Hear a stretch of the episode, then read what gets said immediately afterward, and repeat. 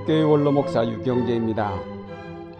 마태복음 21장 42절에서 예수님께서 시편을 인용하여 하신 건축자들의 버린 돌이 모퉁이 머릿돌이 되었다는 말씀은 마태복음서를 잘 요약해 준 말씀입니다.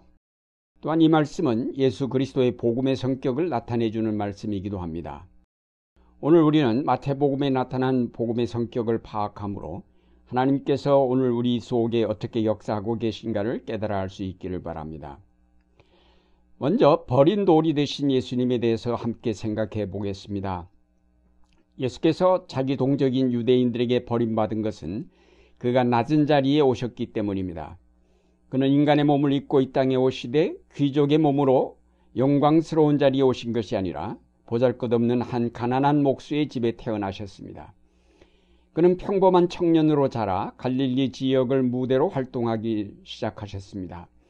그는 사람을 끄는 힘이 있기는 했지만 언제나 죄인들과만 어울려 다니시기에 종교 귀족들인 바리새인과 제사장들에게 따돌림과 미움을 받으셨습니다.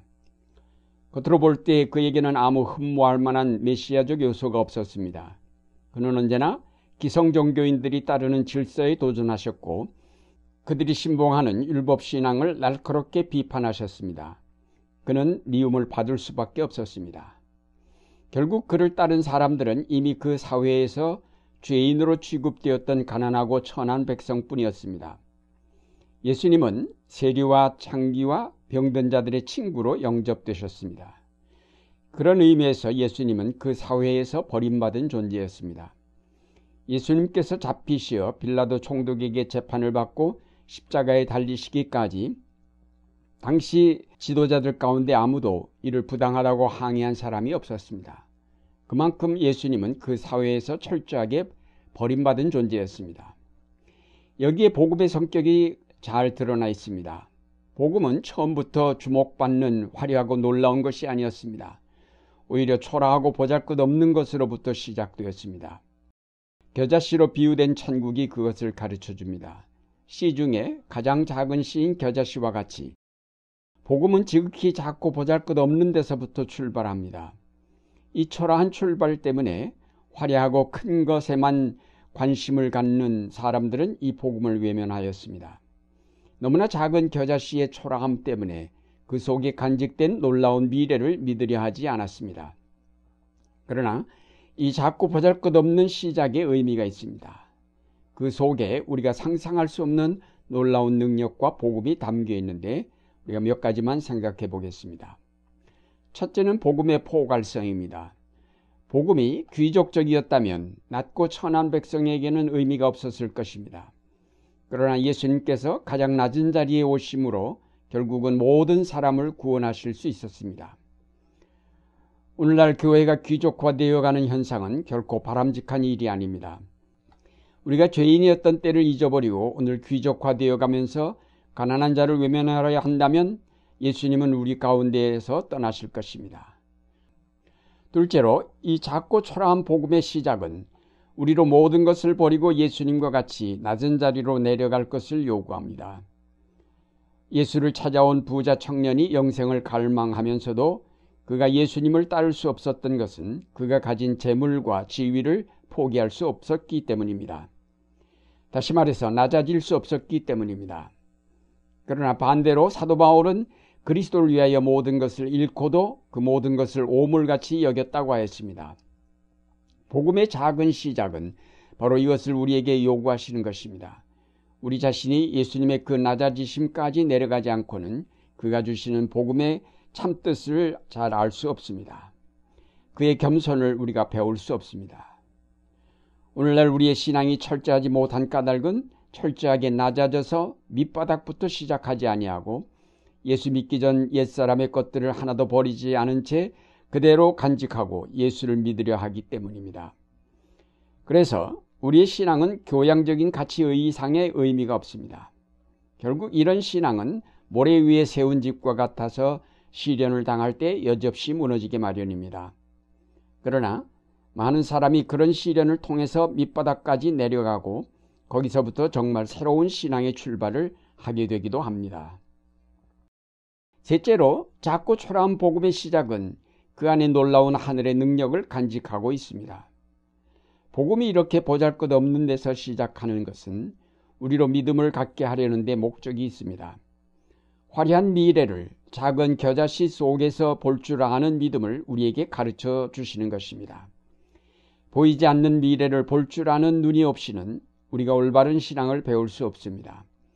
초라한 목수 나사렛 예수에게서 걸어가신 하나님의 영광을 볼 줄 아는 눈이 없이는 하나님 나라와 그 복음을 올바로 이해할 수 없습니다.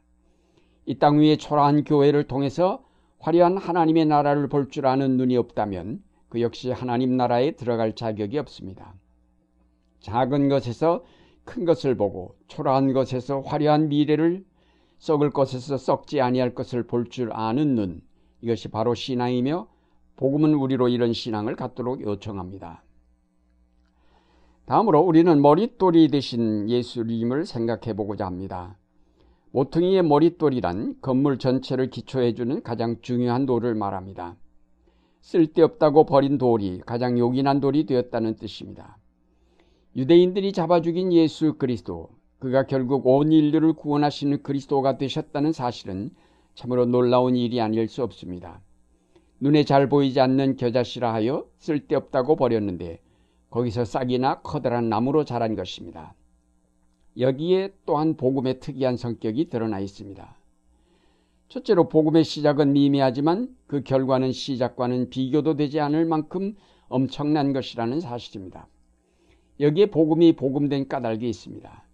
한낱 보잘것없는 나사렛 청년인 줄 알았던 예수가 온 인류를 구원할 구세주가 되셨다는 사실, 그 시작에 비해 얼마나 엄청난 결과인지 알 수 없습니다.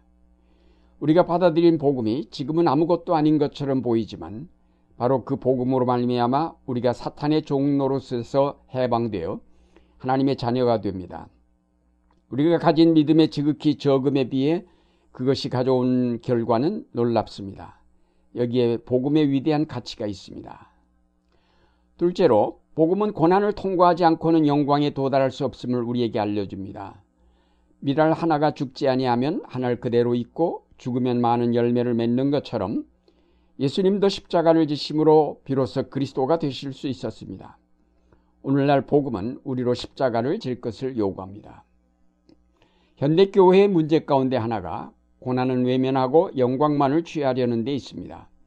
십자가는 생각하지 않고 축복만을 생각하는 교인들로 교회당은 초만원을 이루지만 그들이 지지 아니한 십자가로 말미암아 이 사회는 아직도 신음하며 구원의 손길을 요청하고 있습니다.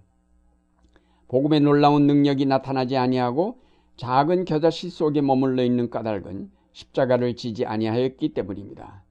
미랄 하나가 죽어야만 많은 열매를 맺는다는 것을 우리는 기억하면서 우리 앞에 있는 십자가를 우리가 지고 나갈 수 있어야 하겠습니다. 끝으로 복음은 우리에게 늘 승리를 약속한다는 사실을 기억하여야 하겠습니다. 마태는 그의 복음서 28장에서 한편에는 여전히 돈을 받고 거짓 소문을 퍼뜨리는 악의 세력이 있지만 다른 한편 부활하신 예수님이 제자들에게 나타나시어 새로운 사명을 주시는 모습을 우리에게 보여주고 있습니다. 하늘과 땅의 권세를 가지신 예수 그리스도의 모습을 보여주므로 모든 권세가 그에게 굴복하지 않을 수 없다는 확신을 제자들에게 주셨습니다. 복음은 우리에게 승리의 확신을 줍니다. 아무리 이 세상이 악하고 불의하여도 예수님께서 죽음의 권세를 깨고 부활하심으로 모든 악은 정복되었습니다. 예수님은 우리에게 약속하셨습니다. 내가 세상 끝날까지 너희와 항상 함께 있겠다. 오늘 우리는 이 약속 때문에 언제나 두려워하지 아니하고 승리의 삶을 누릴 수 있습니다. 우리는 건축자들의 버린 돌과 같은 존재들이지만 마침내 진모퉁이의 머릿돌이 될 것을 믿습니다. 그날이 올 때까지 주어진 십자가를 지고 인내함으로 승리하시는 여러분의 생활이 되시기를 바랍니다.